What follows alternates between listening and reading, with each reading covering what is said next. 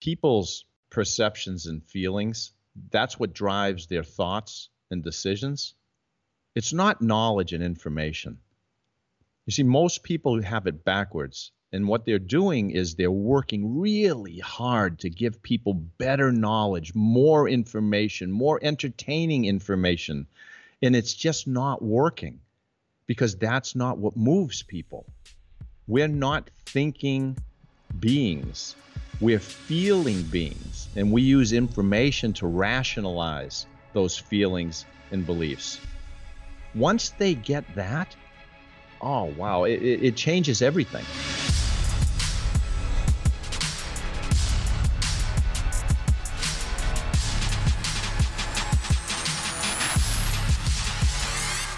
Hello, everyone. My name is Julie Masters, and welcome to another episode of Inside Influence, in which I delve into the minds of some of the world's most fascinating influencers, or experts in influence, or people who have dedicated a portion, if not all, of their lives to understanding the mechanisms behind influence to get to the bottom of what it really takes to own your voice and then amplify it to drive an industry, a conversation, a movement, or a nation.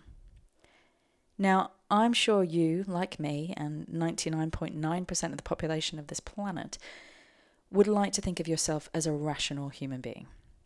If you look at the dictionary definition of rational, which, yeah, hands up, I have, it is this based on or in accordance with reason or logic. Reason and logic. Now, I'll take those words because who doesn't like to think of themselves as a logical and reasonable person? But unfortunately, I've got some news, and it's probably not a surprise. We are not as rational as we think that we are.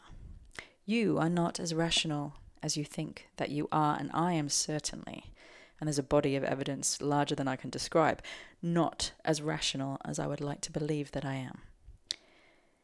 According to my next guest, most of our day-to-day decisions uh, they're not carefully evaluated, thought through, weighed up, in the frontal cortex, in the part of our brain that does the decision making. But instead, they're made beforehand based on our beliefs, personal preferences, working assumptions. Each one of those immediately cross checked against our environment, our background, our desires, our feelings, and our mood at any specific moment of any specific day. And most of that is done unconsciously without you even being aware. Sound hard to navigate? Well, unfortunately, it is. And as I record this introduction, the aftershock, global protesting, and utter heartbreak following the death in custody of George Floyd is very much ongoing. And if that situation teaches us anything, one of those things should certainly be how hardwired, unconscious, and often dangerous our belief systems can be. But it's not enough to sit in that knowledge. What comes next is probably the most important question when it comes to understanding influence, and it is this What does it take to understand, direct, and in this case, redirect our beliefs into new and consistent behavior? Now, my guest today has spent a good portion of his life studying that question, studying the gap between what we say is important, what we say we want to do, and what we actually do, both for individuals, companies, and social movements. As a speaker, writer, and advisor, Tom Asacker takes a different approach to creating momentum, and that approach is about belief, desire, and the physics of action. He's worked with Fortune 500 companies, co founded a high tech medical device company, won the George Land Innovator of the Year award, and is now the author of The Business of Belief, focusing on the hidden logic of behavior. In today's conversation, we, we talk about how to close the gap I mentioned earlier taking your team, your community, or yourself from talking the talk to actually walking the walk in the long run. Why, as a leader, you have to embrace the desires and beliefs of those you are trying to influence, especially when the horizon is uncertain. And I don't, I don't mean just acknowledge those beliefs, which was actually, to be honest, a shift in my own thinking, but instead find a place where you can authentically own them as your own how to get over past experiences and stories that impact how you show up so you can arrive at a situation open but still armed with certainty. And why it's physically impossible to hit a baseball. No, that sounds weird and like it would have nothing to do with influence. but it has everything to do with waiting for the right moment versus swinging with intent and trusting that you have the muscle to follow through when the angle becomes clear. Now, what I want you, what I would love for you to reflect on in this episode is how hidden, just how hidden and how hardwired our beliefs can be. We are complex and multidimensional beings who bring our entire history and belief system to every table and every conversation. Now that's often really hard to accept and it can be feel almost impossible to deal with. However, by first just accepting that and then committing to excavate, understand and work with somebody else's beliefs as well as our own, we get to start walking the fastest and most powerful road to influence that I know. So, take a seat, let the logical world go for a while, hard as I know that that is right now, and open your mind to the thoughts and ever flexible beliefs of Tom Asacker.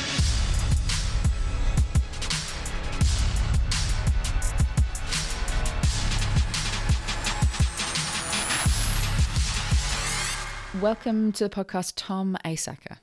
Thank you. It's great to be with you. Thanks. I'm going to kick off with a question that usually I give guests a little bit of a heads up on. I think I gave you approximately 30 seconds just then to to talk about what is the most influential idea you've heard recently and and the reason for asking is that I just find that interesting influential people tend to have access to some really interesting influential ideas. So what's the what's the one that's been playing at the back of your mind just whizzing around?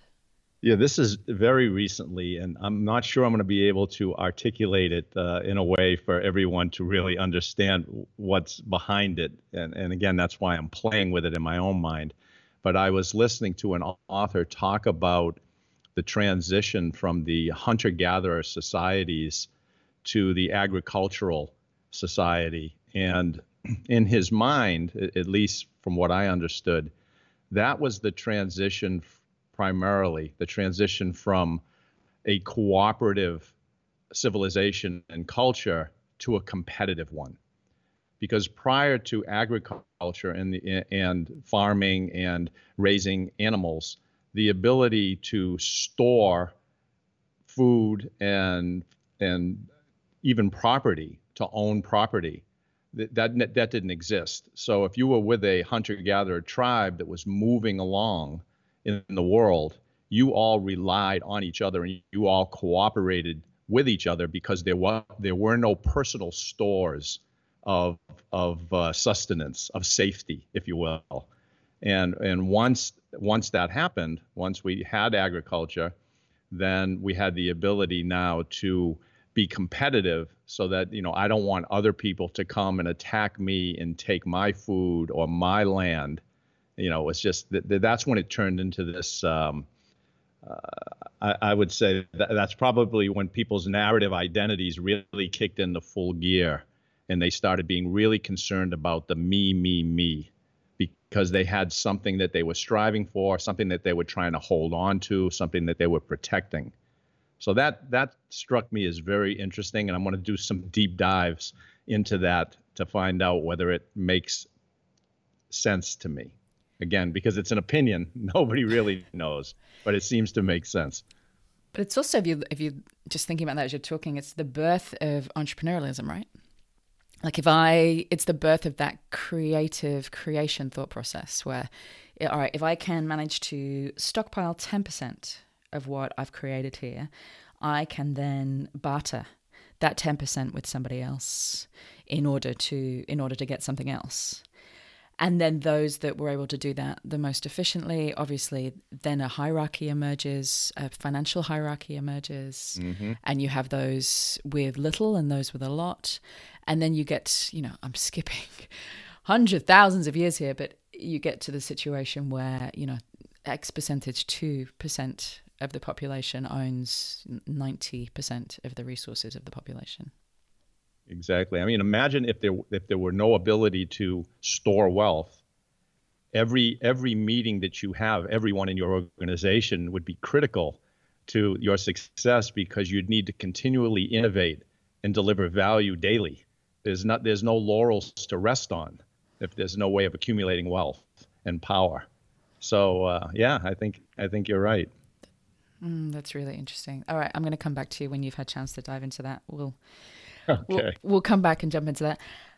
I want to kick off. I wanted to kick off today by talking a little bit about the gap, the gap that exists between what we what we commit to doing and what we actually do, what we think is a a good idea, what we believe we should do, what all the facts are pointing us towards, and then what we do. And I, I was actually I was watching a video of you speaking, and you were saying, you know, you still buy bottled water. And I, I sat there and I was I was thinking, well, do you know what? I have bought so many of those bags, you know, those keep bags, so you don't use plastic Yes. bags. Right. I have bought so many of those, and they're all in my kitchen, and I keep meaning to put them back in the car, and then I bring them into the house, and I forget to put them back into the car, and I know better. And if we if we look at even during COVID nineteen, especially here in Australia, you know we we had all the information quite early on, and yet the beaches in Bondi were still full on the weekend. Mhm. What is I mean, if we are all rational, caring, um, future driven human beings, that's a big if. What is the gap? What is that gap?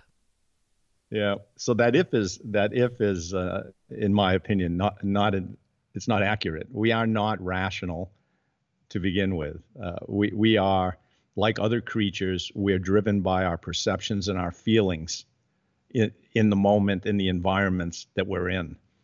We do have information that's that's stored that allows us to get it and use it when we need to but we're we're typically not moving through the world evaluating our decisions because we we we can't really do that you know you, you would you'd have to really look at everything you do and and make a decision and say okay is this good or bad relative to whatever is important to your to you to your values for the environment for my children for my health?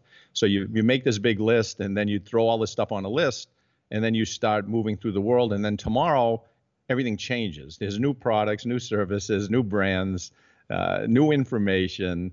Uh, what used to be good isn't good anymore. Eggs used to be good for you. Now eggs are bad for you it, so you can't keep up with it. It's impossible. The human brain just can't do it. So what you do is you create these beliefs which are beliefs are personal preferences. They're working assumptions based on what makes the most sense to you, on your desires and your feelings and your moods. Um, I mean, there are times, think about it, there are times where your mood will change and you'll make a different decision just because you're in a different mood, different feeling state, if you will. So that that's number one. Number two, are, we caring creatures?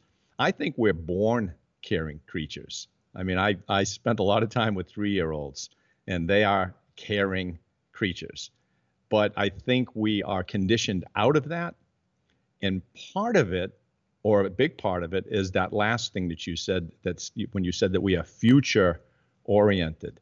That is very true. But we're future oriented from a personal standpoint. So if you look to most people, they're trying to make sure their future is good they're not really too concerned about Jim, who lives in France's future. He's not even on their radar screen.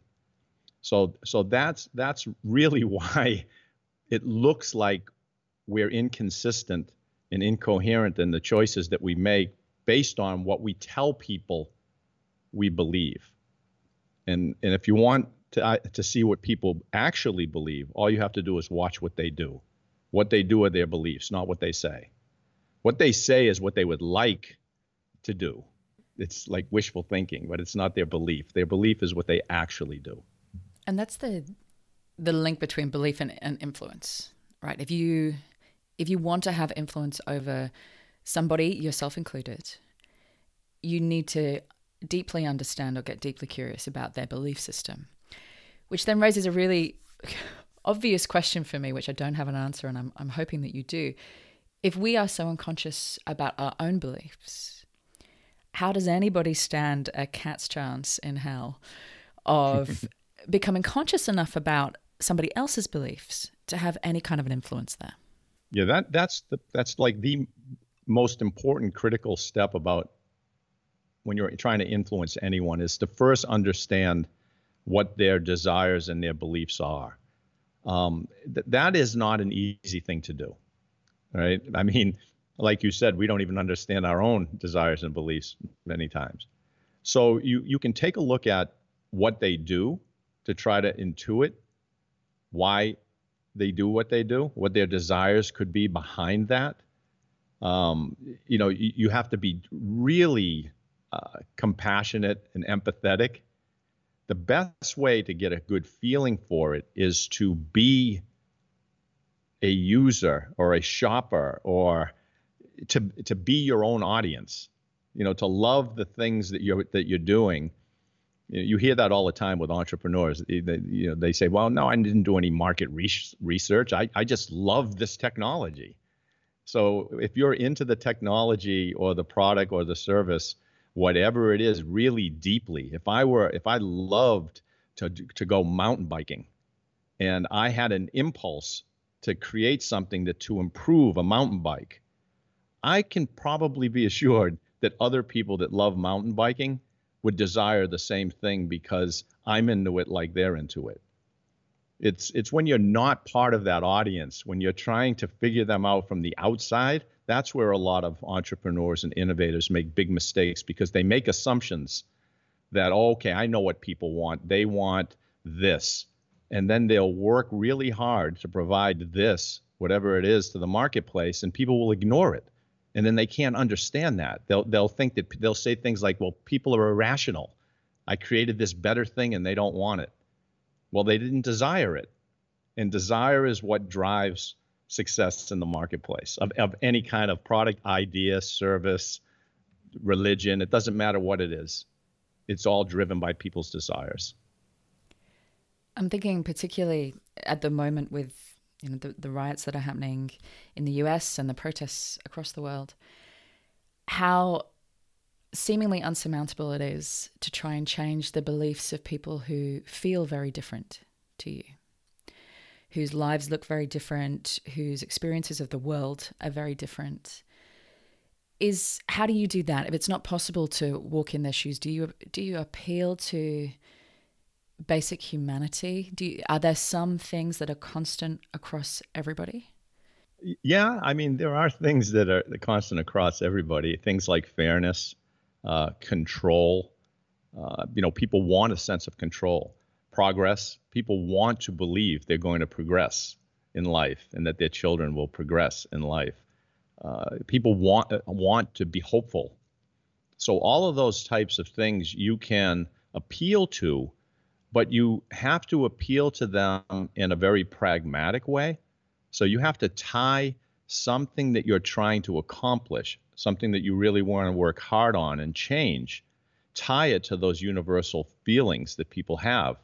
And then people will stop paying attention because we're we're too used to people telling us how they feel and that oh I understand what you feel and I and and nothing happens so it's it's like people have been fooled too many times, and so we don't have belief or really trust because trust comes from experiencing something over and over and over again.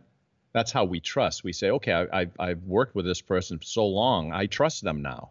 You know, they they've proven to me that they that they that I can trust them. But um, yeah, people are looking for actual change to address whatever their particular feelings and desires and concerns are around those universal values that that you so rightly pointed out. You you also said um, that an effective leader knows that the essential first step towards bridging the gap, that gap we're talking about, and we're going to be talking about this gap from lots of different angles in today's conversation. Um, and changing people's behavior is to embrace their desires and beliefs. And I just got really curious about that word embrace. Like, is it, do you need to embrace them as in fully own them as your own? Or is it enough just to acknowledge them? Is it enough just to acknowledge, I understand you feel this way? I don't. But I understand this is how you feel, and I'm going to factor that into whatever we come up with here. Mm.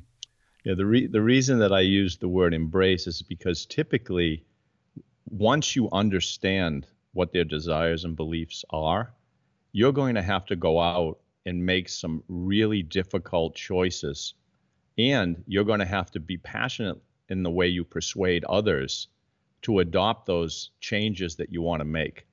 So if you don't embrace what the other person is actually feeling, what their desires are, and what their beliefs are, it's going to be difficult for you to have that authentic passion in your voice, in your presence, in order to drive some of these really, really difficult changes that need to take place. Because that's what we're talking about here. We're, we're talking about changing things, if you're talking about a political system, changing things that are going to upset a lot of people.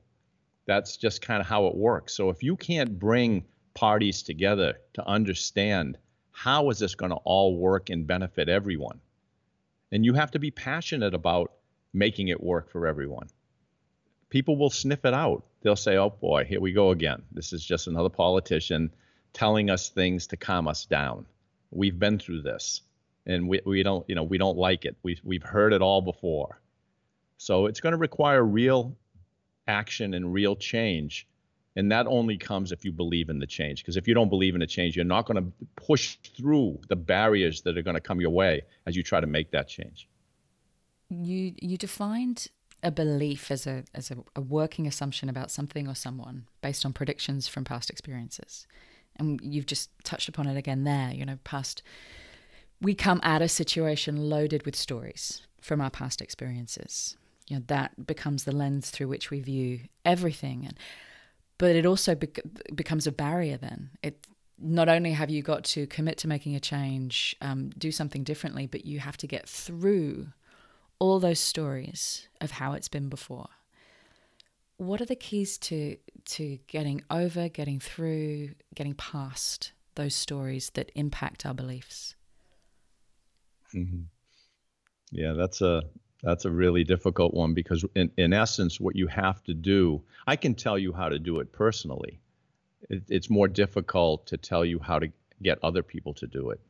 But personally, what you have to do is you have to pretty much just tell yourself that you're starting fresh, that you're sitting in your chair, and all you are right now is potential and energy. And the knowledge that you have in your head may be useful or may not be useful, but you're going to bring it to the situation and you're going to look at the situation and you're going to be curious about it. Is this true? Is this why this is happening? Is that a possible solution to what is happening? Can can I inv- can I make a small bet on that possible solution and see if it's actually a solution to the problem? you know you're going to have to be compassionate about the people that you're that you're going to influence as you go through this process and then like a child you get creative and you try different ideas to see what what will come out of it this all applies to yourself as well i mean you sit there and you say okay look i know i've done all these things in the past that's great but the past is not who i am right now who i am right now is pure potential sitting right here what do i want to do with all of that knowledge, that training, all of those connections, my abilities? How can I help based on what I'm seeing out in the world right now, which is much different than what I saw five years ago? And it's a difficult thing to do because people, they bring their identity with them everywhere they go. And they don't want to let that go because they think it was some hard earned, I, don't know, asset they look at identity as an asset and they say, well, I, I spent a lot of time and money and schooling and hard knocks and I and I'm here now and I want to hold on to this. But that's unfortunately not how the world works. You have to work with the world.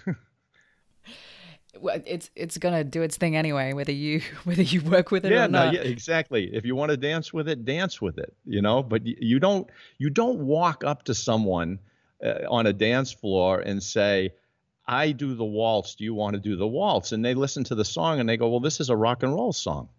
And you say, Well, that's not my identity. It's just not going to work. You can try it, but it won't work. It, one of the most powerful books I've I've read recently, and I read it. I actually read it at, at Christmas time. I was struggling to do. Usually, spend a few days looking at the year, projecting out personally, business wise. And for some reason this year, I just couldn't. I couldn't do it. I couldn't. I couldn't get into their headspace. It wasn't working. And my husband gave me this book, and he said, "Well, maybe you should just read this instead." And which went again my against my entire identity to not plan. And it was a book called The Surrender Experiment. And it was such an incredibly powerful book, and it speaks to exactly what you were just talking about there, which I have come to believe is one of the most fundamental parts of influence, which is showing up open. You, I mean, there's still room there for your will. I show up with the highest intent. I show up exactly. with world class contribution. I show up and I will bring my wholehearted self to whatever is going on here but I show up open. I have no preconceived ideas about how it should be and no preconceived ideas about the role that I should play in it. That's perfect. That that is such a difficult thing to do, but it is so empowering because you now get to learn and, and adjust and do improv as the situation starts to unfold. Instead of trying to direct, which is a narrative, is trying to direct the story and becoming frustrated and then going home and saying, What did I do wrong? Because every time something doesn't work out according to your plan, you start looking at yourself and saying, What what did I do? What should I have done? When in fact, it was the environment and what was going on in the environment that you just didn't you didn't adjust to. You didn't flow with it. You didn't dance with it. And so it relieves a lot of that kind of guilt and stress uh, this idea that to you know this belief that you can predict the future and will the future into existence that's not true. It's an illusion. But what what showing up that way does what i have found is that you notice the breadcrumbs which is languaging i've started to use in my own head. I, when i am out of that control space and i am in a more surrendered fully present fully shown up space i notice the breadcrumbs oh, there's a breadcrumb, I'll pick that up, that's interesting. There's another breadcrumb, I'll pick that up, that's interesting. And before you know it, a path, I'll say, emerges, um, becomes clearer because you are in an open enough space to, to pick up on the clues, notice the symptoms, um, start picking up on whatever the feeling is that points you in a certain direction. But if you are so dogmatic about how this is going to go, which I, you know, have certainly been in my life, there's no room there. You know that saying, you're so busy headbutting a closed door that you don't notice the open window? yeah, yeah. I've been there myself. so I don't I'm not quite sure how we got there, but that I think that showing up open when when it comes to working with somebody else's belief system, it feels like showing up open would be just like rule number 1. It seems that way, doesn't it? Yeah, I, I'd never used the. I like the the breadcrumb metaphor. The metaphor I typically have used in the past is um, connecting dots. So if you walk into in, into any kind of situation and you already have a picture in your mind about that situation, that's what you're going to leave that situation with is that picture. Either frustration about it, confusion about it. But if you walk in and you surrender and you let the situation create the dots in your mind, like the stars appearing in the night sky, all of a sudden you start seeing a picture forming. And then you can take that picture, create a hypothesis, and test some assumptions around that. It, so it, it breathes new life into this image because you didn't walk in with a preconceived image or notion about what was going to happen or what everything was all about. And have you noticed that there's an importance there of articulating it? Of show, especially in high intensity situations where the stakes are high, to actually show up and say, you know, I'm, I want you to know my intention today is I'm completely open. I, I want to hear. I want to know everything. Whatever's gone on in the past is is irrelevant now, and we're here to create from this point. And I'm open to pretty much anything and everything, if that's true. Is it important to articulate upfront if you're going to have the most influence possible in that moment? See, that's a that's a good question because sometimes being overt with by saying that I'm here to do this, it sometimes creates disbelief. You know, it's kind of like with a used car salesman yeah. saying, you know, I, am here for you. I'm doing this for you, and, and you know he's not. So, uh, I, rem- I think one of the best leaders I ever had. Um, and this was years and years ago when I worked as an executive with GE. But prior to prior to advancing up the executive ranks, I had a manager, and I remember years later somebody said to me, "Who was who was the best leader you ever had?" And I mentioned this guy's name, and they said, "Why was he the best leader?" And I said to them, "Because I honestly can't remember him talking at all." you know, we, we had very few meetings he wasn't giving us his opinion all the time. He wasn't trying to give us these motivational talks. He would sit us down and look at us and say, "We this is what we have to accomplish. Here are some of the obstacles and problems. I'm not the expert on on how to pull this off. You all are. Come on and let me know what I can do to get the barriers out of your way and and just go do it. I trust you. I'll t- I'll protect you. Go make it happen." And that's what people want. People want to feel empowered. They want to feel in control. They want to feel that they're the ones making things happen and that you've got their back. That's the most important part. It's like, hey, I've got your back. If we're if we all have the same intent, right, then I've got your back. And here's our intent. Does everybody agree on the intent? Yes. Okay, let's go. Let's go try things. I mean, that's just one of the most beautiful definitions of of leadership or of showing up as an ally. Is you know, what do you need? Let me clear a path for you. I'm gonna do. My, I've got your back. I'm gonna clear the path as much as humanly possible. You go and and do what you do, and I will hold a container for you. It sounds simple, doesn't it? it just sounds so beautifully simple. Why is it so hard? but truthfully, why it's so hard, and I've and I've actually been studying this and trying to figure it out myself with the companies I've worked with and organizations over the years, is that most organizations don't know where they're going, so they can't really clear a path, and it's because they're confused about what they're doing, how they're going to get there, the best approaches to take.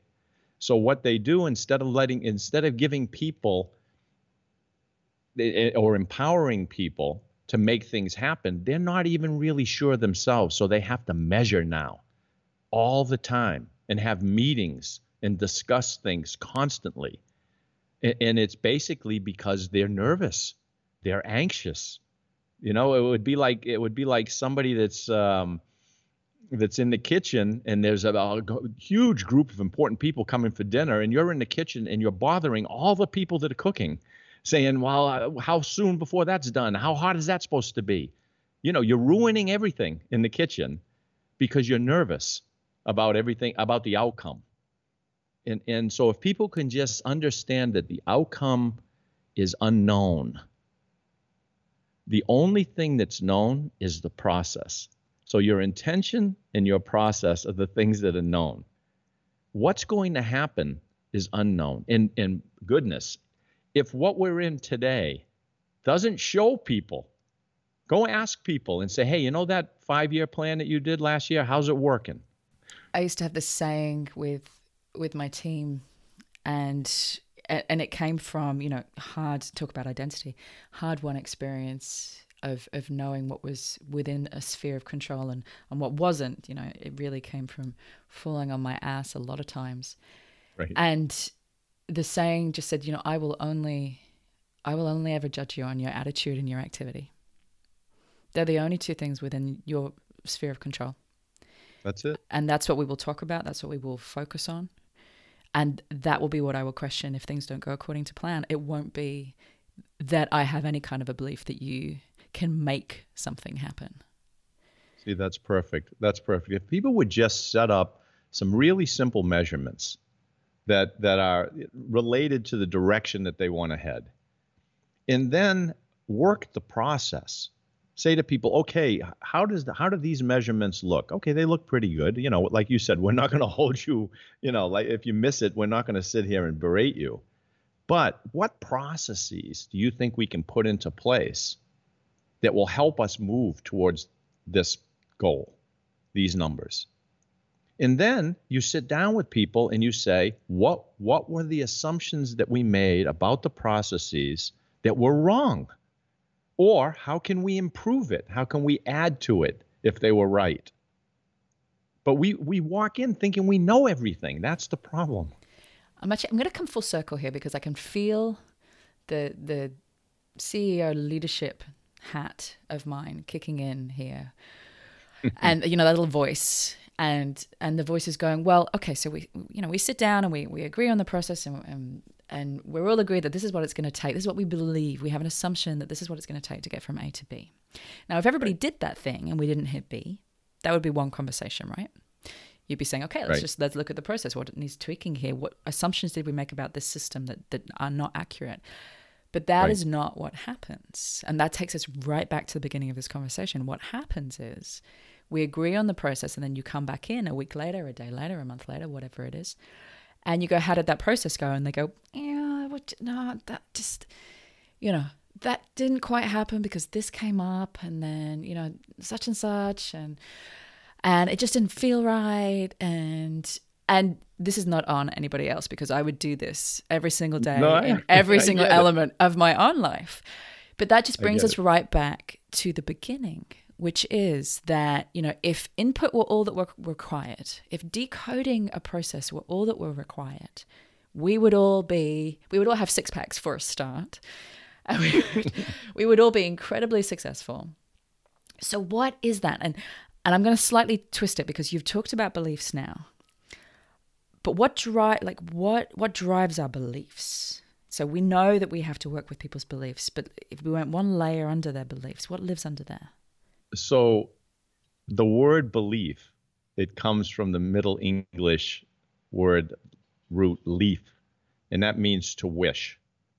So to believe in something means that you wish it to be that way.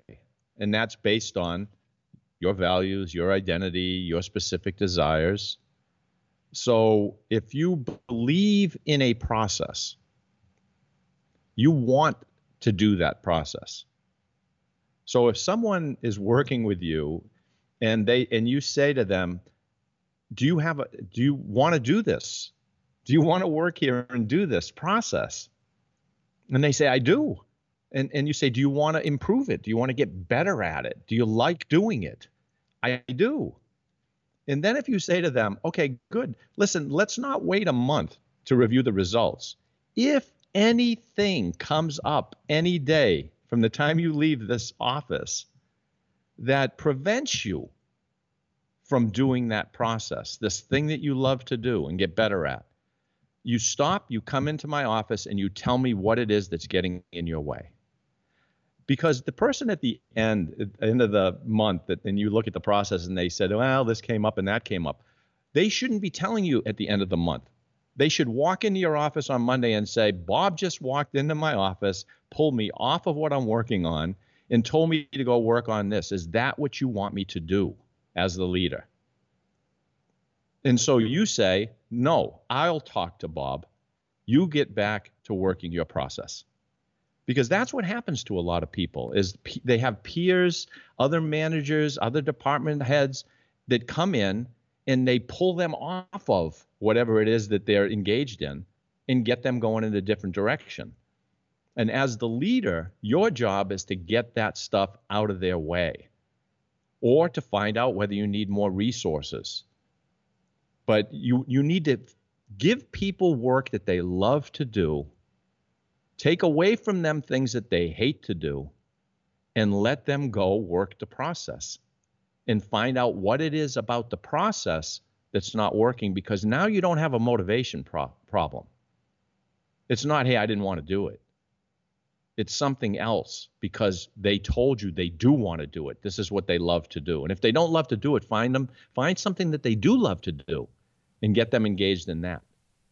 You know, I'm just thinking that that that works really well, and I think that that is an incredible framework for for any kind of a conversation, any kind of a leadership conversation, because firstly it identifies do you want to do this, which I think the the dance that often goes on between leadership and and any other function is the assumption that they want to do it. You're here, so therefore you must want to do this. And the the self sabotaging behavior of someone that's here but doesn't really want to be here. So I think that that conversation is beautiful because it calls that out early and it gives permission to talk about what do you want to do? Where are you driven here? Where are you pulled? What's pulling you in? What's pulling you away? I love that. And it also relies on a hierarchical structure. And I'm going back again to movements because it's just where my my head and my heart is being called at the moment, at this moment in time. And where there is no hierarchy, there is no binding force other than um, the voluntary submission of time, energy, resources, um, emotional capacity. What do we do then? I mean, if you're trying to hold a movement together, and there is a process, there is a road that you know needs to be walked, and it's a long term road. It's this is not a quick fix. We need to get from here to here, and this is a long haul. And every single person I need to bring with me is here on a voluntary basis. How do you how do you hold them in then when there's no formalized structure, there's no implicit agreement, there's no explicit agreement in the form of a contract? People's lives literally are calling them back every minute of every day. You know, we need you, this needs to be done, the kids need to be fed, you know, my parents are getting sick. I know that this is a huge question, but hmm. how do we do what you just described in that environment? Here's the problem with movements if you want the movement to be more than an impetus for whatever this status quo is to make change. So if you're not really, if you're not invested in the particular change, and when I say particular, I don't mean, um, you, you, know, some um, uh, high level value. I'm talking about actual boots on the street, legislative change, some type of change that that you look at and you say, okay, this is exactly what we want to have happen. Then you're going to have a problem. And I try to make this clear to people in the past that you cannot have a process that achieves something without knowing exactly what it is you're trying to achieve. That doesn't mean that you set your goals small it just means that you that you have to break down the goal into achievable goals. You have to say to yourself, okay, what is it today that we want to work on and see and, and have happen? Let's get to the hard work of making that thing happen. Whatever that thing happens to be that's going to advance movement towards this future that you want to live in. You can't get to the future in one fell swoop. It's just it doesn't ever happen like that in anything. You don't you don't do it like that. You know, that's like, you know, that's like having like a 2-year-old and then asking somebody, "How do I get my 2-year-old into college without going through all that other bullshit?" There's a there's a quote that you that you mentioned a while ago, which does tie into what you just said. And it's J.R.R. Tolkien quote, which is a single dream is more powerful than a thousand realities. Which, no. you know, often doesn't feel that way, right? You're like, no, reality is pretty powerful right now. Like, oh, reality is is you know, punching me in the face right now, and it's it's pretty real. But the uh, going back to that leadership question, the ability to be able to articulate a vision, a dream, this is where we want to get to. This is what we are committed to. And this is what is necessary along the way. Does your influence as a leader depend on your ability to be able to articulate clearly and in a compelling way what that end vision is? I don't think so. Uh, if if if well, if the end vision interesting like um you know Elon Musk launching something into space after 18 years of work. If that if that's what's required, if the end vision is actually something that the whole team had to work on to make happen, I would say yes. But there are some organizations, some missions, some teams that it's not necessarily the end vision or the goal that drives everyone, it's the values, it's the purpose of the organization, it's the meaning behind. Look, we, we come to work every day and we're doing this to improve people's lives. And we don't have an ultimate goal. Our goal is to continue to do this great work and to, to, to help people and to help each other. So I, I don't necessarily think it needs this put a man on the moon type of vision to get everybody involved. I think what you have to do is you have to say to people, we have a shared value system. We care about each other. We want to continue to innovate and to help people. And we want you to be part of that process, that experience with us. And I think that that, that can be even more motivating than a big vision. Because somebody said to me, well, if you don't think you're going to achieve the goal, then nobody would be motivated. I don't believe that for a minute. You know, you look at professional sports teams, there are professional sports teams that, that at the beginning of the year, everyone that looks at them knows they aren't going to win anything.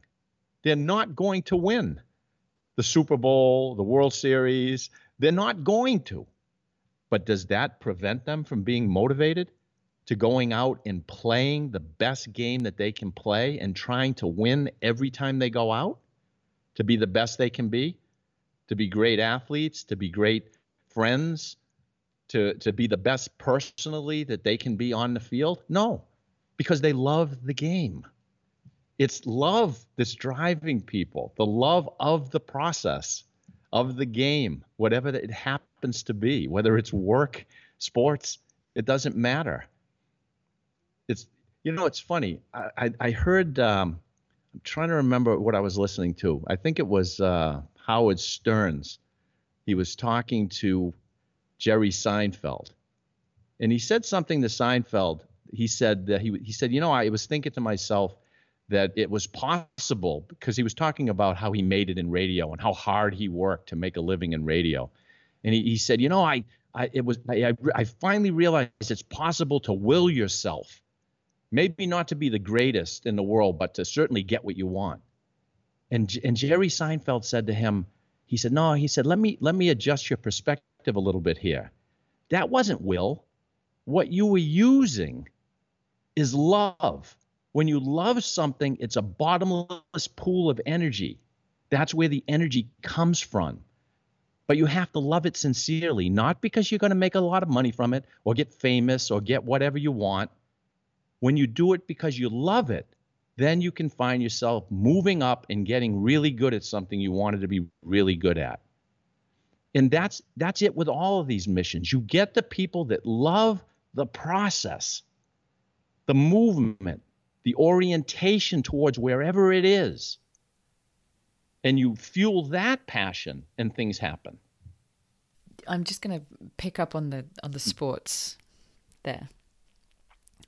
You, you you told this beautiful story on in one of the the speeches that you did and it was about baseball and it being scientifically impossible to hit um, a major right. league baseball.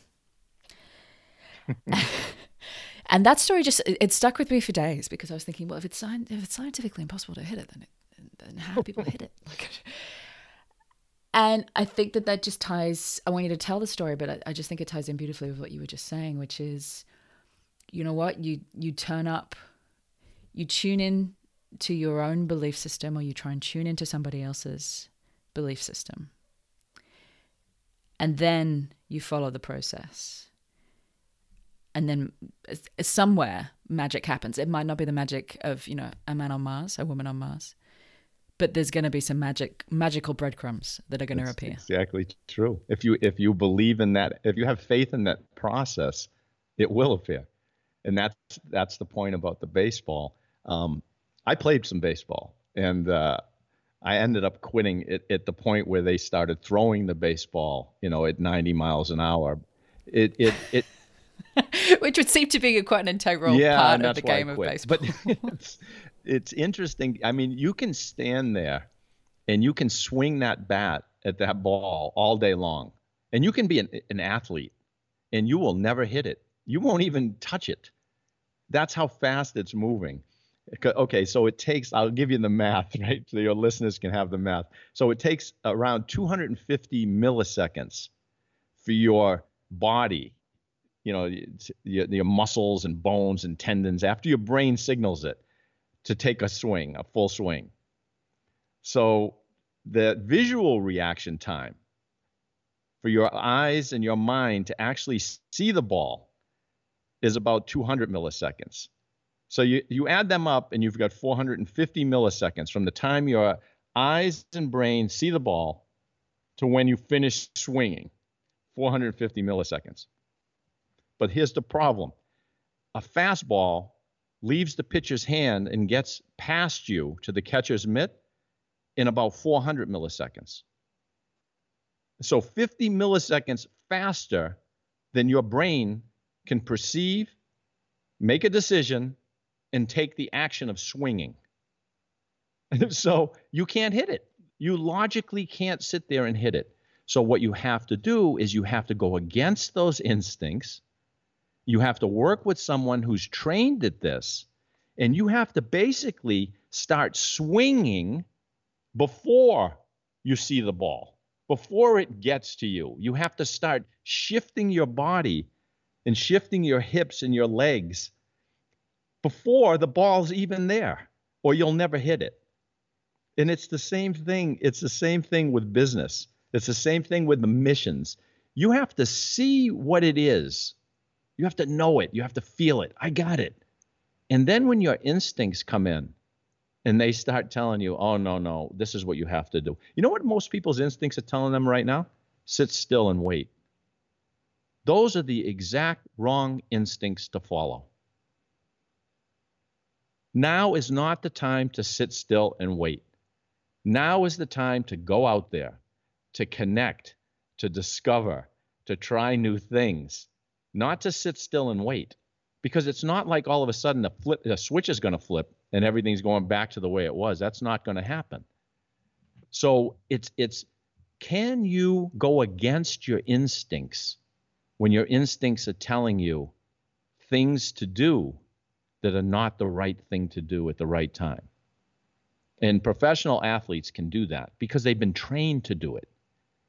And, and professional entrepreneurs can do it because they've been trained through pain you finally realize, oh, I, I can do this. I can go against this feeling that I have. I've done it before and I'm still here. Also, the one of the primary skills I think of not just entrepreneurs but anyone anyone who is in the business of creating, which I would you know, hazard a guess is pretty much everybody. We're all in the business of creating, whether we were creating our lives, creating our careers, creating our families, creating a business, creating a woman, man on the moon or Mars. To swing, and I just love that metaphor to swing before you see the ball. Just move. Start. Start swinging. You don't have to see the ball right now. But if you begin then you know the ball's going to come. And when it comes it's going to be quick. And so you'd better be ready. And if you're sitting there waiting until you see the ball waiting until you know an opportunity jumps in your lap you're not going to be ready. It's not that's going to go right past you. The, straight into the catcher's mitt. So to to swing first swing first before you see the ball. And to do that by practicing getting the right people around you and focusing on your beliefs. You know, do I, and having people around you who believe the same things. The very last question, I'm going to ask you one more. If you had one very short piece of advice for somebody who is sat there right now trying to trying to move a team, trying to move an idea, trying to move a movement forwards and continually falling into what we talked about at the beginning, that gap between what people say that they want and what they will actually show up to do. What would the what would your one piece of if they do one thing tomorrow morning when they wake up? Probably most the most important thing that I would tell them, and, and it's so counterintuitive that they really need to, to, to dive deep into it to really fully grasp it. And once they do, everything will change for them. But it's to understand that people's perceptions and feelings, that's what drives their thoughts and decisions. It's not knowledge and information. You see, most people have it backwards. And what they're doing is they're working really hard to give people better knowledge, more information, more entertaining information. And it's just not working because that's not what moves people. We're not thinking beings, we're feeling beings. And we use information to rationalize those feelings and beliefs. Once they get that, oh wow it, it changes everything it changes everything because they'll no longer get frustrated by what's going on they'll just they'll just develop a deeper curiosity for what's going on but once you think that people are moved rationally by information and knowledge and you give them all of the information and knowledge that you believe makes sense you'll be frustrated to no end because that's not how they think that's not how people behave so that'd be the one one piece of information. Well, Tom, thank you. Thank you so much for your time. Appreciate it. It's been a lot of fun.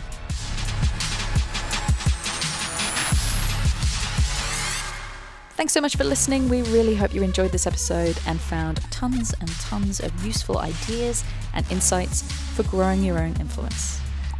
Now, for those of you who want to take the next step in your influence journey, you want to take everything you have learned today and just ramp it up a notch, or you just want to learn more about the power of thought leadership when it comes to growing a business, an enterprise, or spreading an idea, there is now also a research paper that you can download from my website, juliemasters.com.